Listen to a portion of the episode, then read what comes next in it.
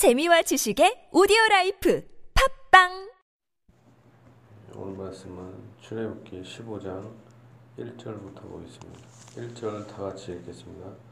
이때 모세와 이스라엘 자손이 이 노래로 여호와께 노래하니 일렀으되 내가 여호와를 찬송하리니 그는 높고 영원하시며 말과 큰 바다에 들리셨음이로다.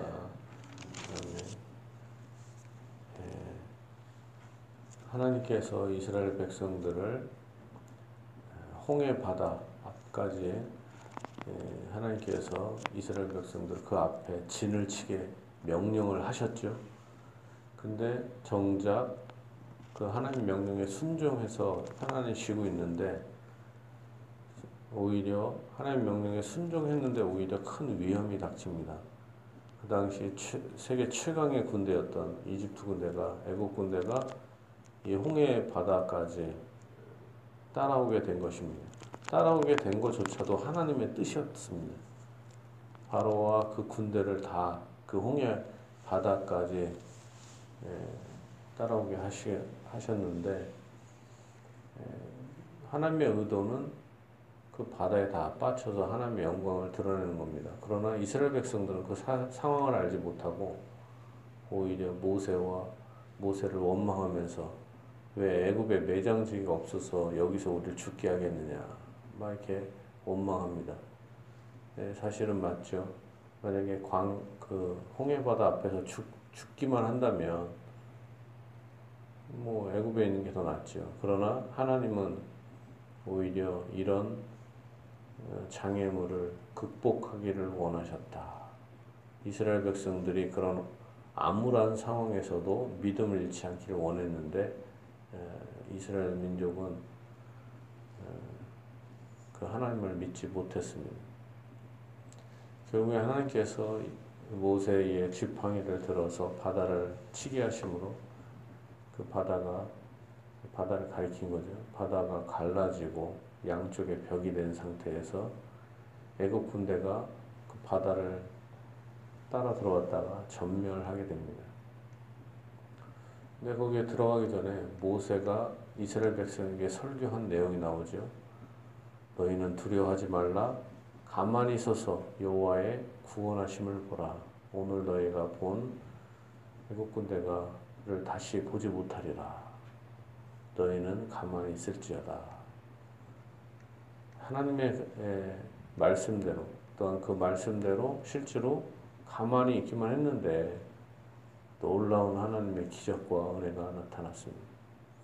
우리가 여기서 알 수 있는 것은 아무리 어려운 상황이라도 하나님의 뜻대로 뜻을 따라서 걸어가는 자에게 하나님께서 기적과 축복을 주신다는 것입니다.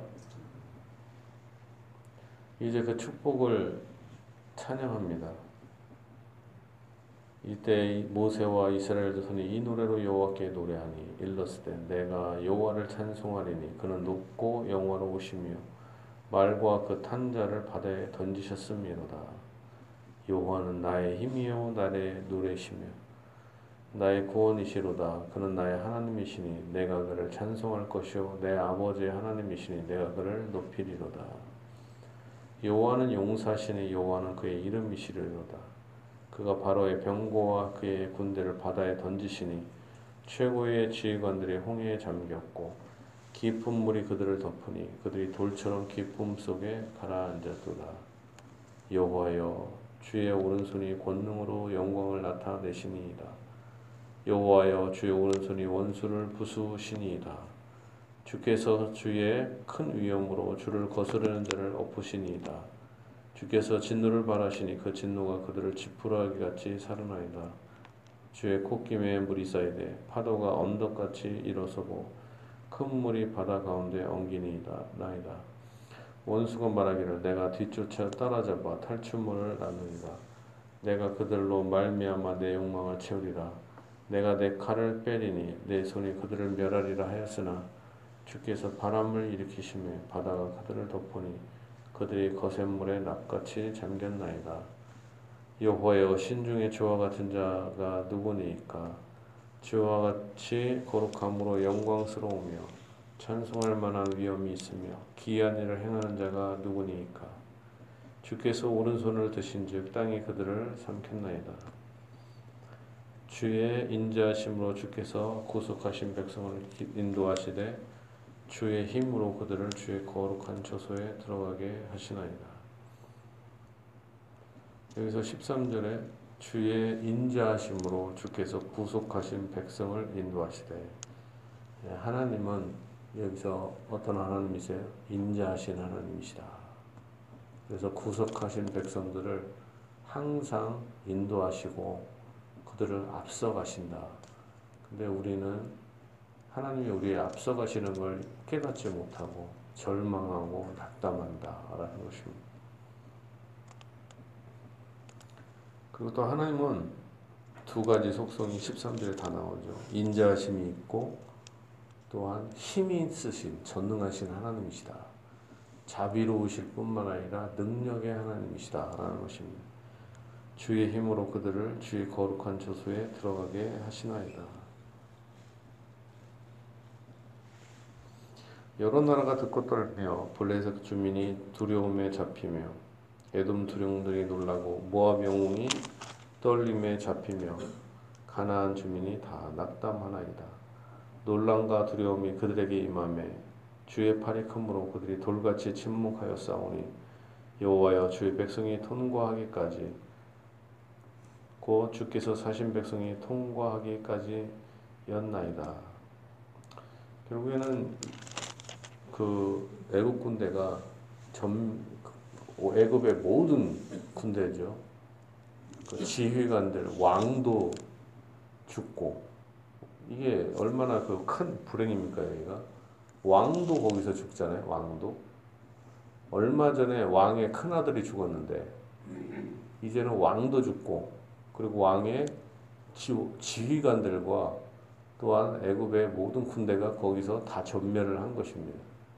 그러니까 여러 나라가 듣고 떨었는데 블레셋 주민, 에돔, 모압, 가나안 주민이 다 낙담할 정도로 엄청난 소, 예, 두려움이 그 주변 나라에 가득했다라는 것입니다.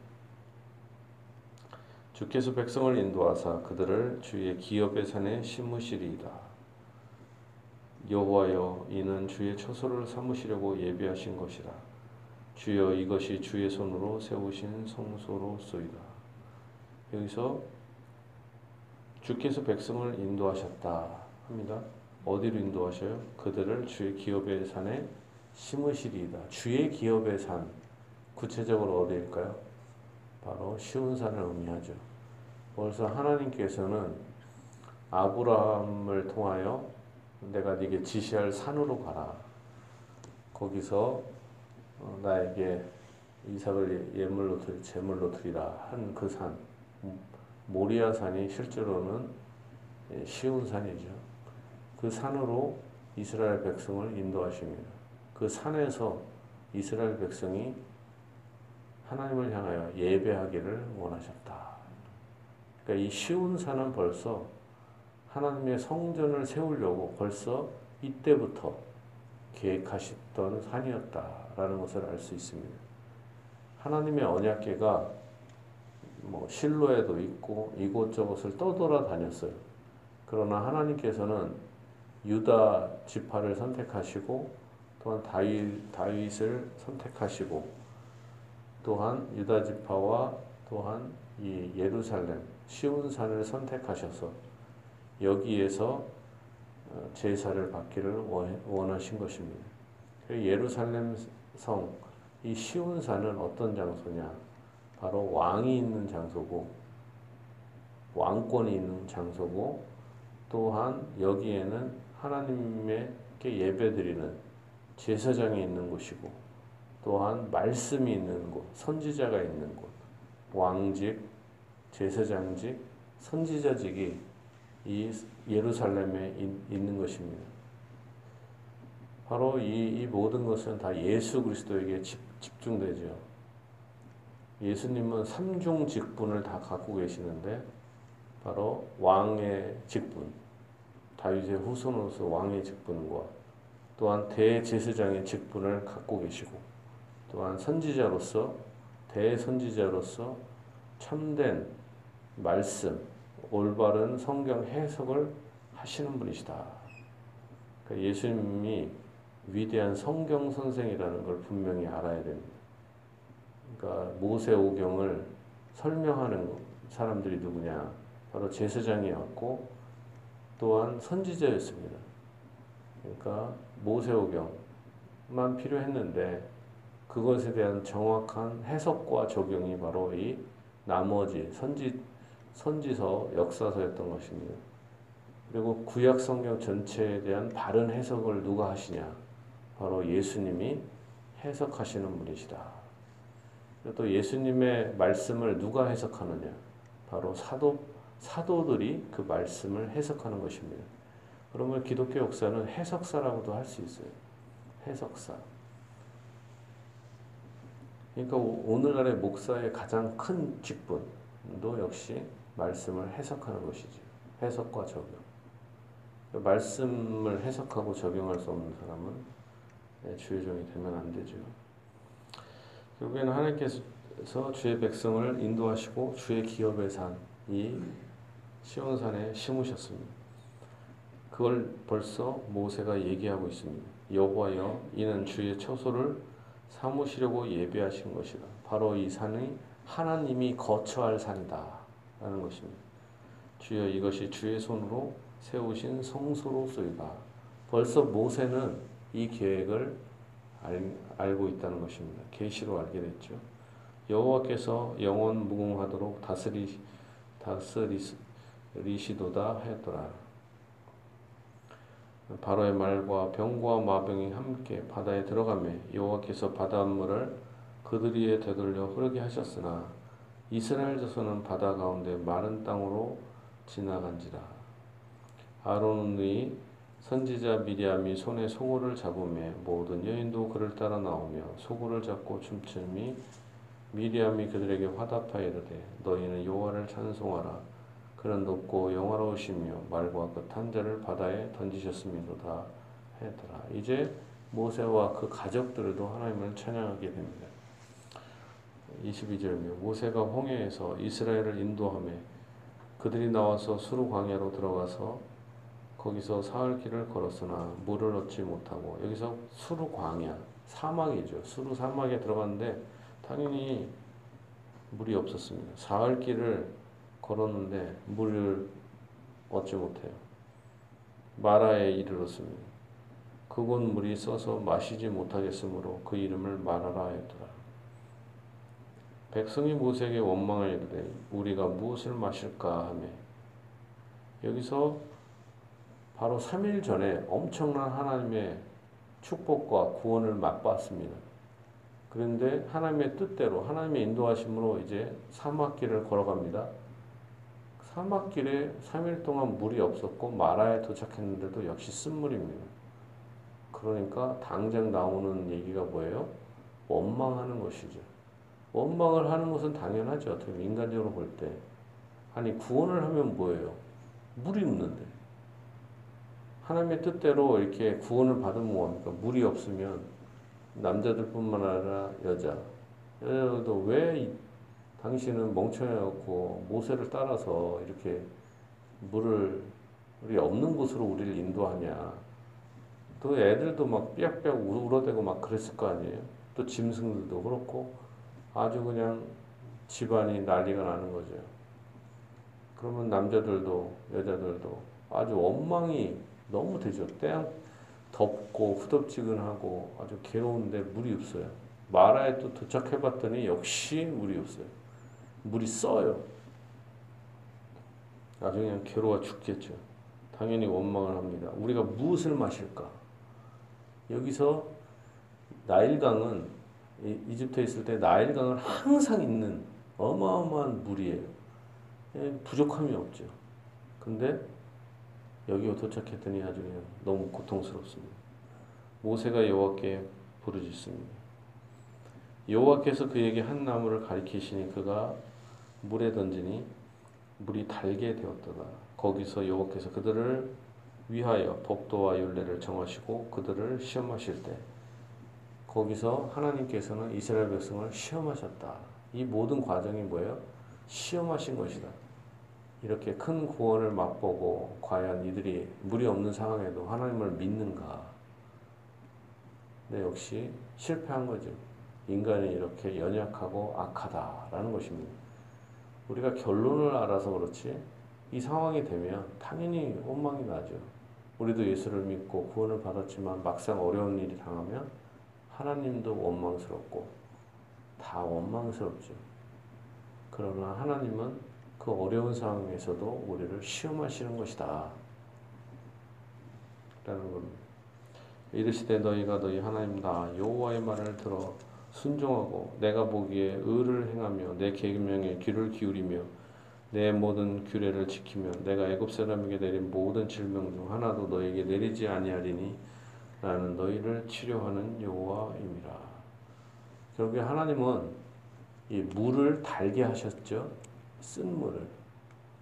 이걸 통해서 이스라엘 백성들의 영혼과 마음과 육체와 모든 환경을 고치시는 치료의 하나님이시라는 걸 나타내는 거죠. 그래서 마찬가지로 신약 시대에 예수님은 물로 포도주를 만드셨잖아요. 이렇게 하나님은 예, 물과 같은 아무 어떤 그런 맹물조차도 아주 값진 포도주로도 바꿔주십니다. 쓴물도 단물로 바꿔주시고 우리의 인생에 여러 가지 고난과 어려움이 있어도 그것이 쓴물이고 도저히 고통스러운 상황이지만 하나님께서는 하나님의 택한 백성들에게 때가 되면 반드시 단물로 바꾸어 주신다. 우리는 그것을 믿고 의지해야 될 것입니다. 그 환경만 보고 절망만 할 것이 아니라 하나님께 부르짖어서 하나님 이 어려운 상황을 고쳐주세요. 우리의 모든 문제를 고쳐주시길 바랍니다. 그럼 하나님은 우리의 모든 상황 자체, 질병까지도 깨끗이 치료하시는 치료의 하나님이십니다. 그들이 엘림에 이르니 거기에 물샘 열둘과 종려나무 이른 구루가 있는지라 거기서 그들이 그 물 곁에 장막을 치니라. 우리가 오늘 말씀 전체를 정리한다면 하나님은 인자하신 하나님이셔서 이스라엘 백성을 인 도하시고 또한 하나님은 전능하신 하나님이시다. 자비의 하나님, 능력의 하나님이십니다. 그래 우리 여러 가지 환난과 고통 가운데 있지만 홍해 바다를 갈라주시고 애국 군대를 전멸케 하시고 마라의 쓴물도 다 변화시켜서 단물로 만들어 주시는 축복의 하나님이십니다. 우리 일생에 여러 가지 어려움이 있지만 그러나 하나님께 부르짖고 응답받아서 모든 축복과 은혜를 누리기를 바랍니다. 이 은혜가 여러분에게 함께 있기를 예수님 이름으로 축복합니다.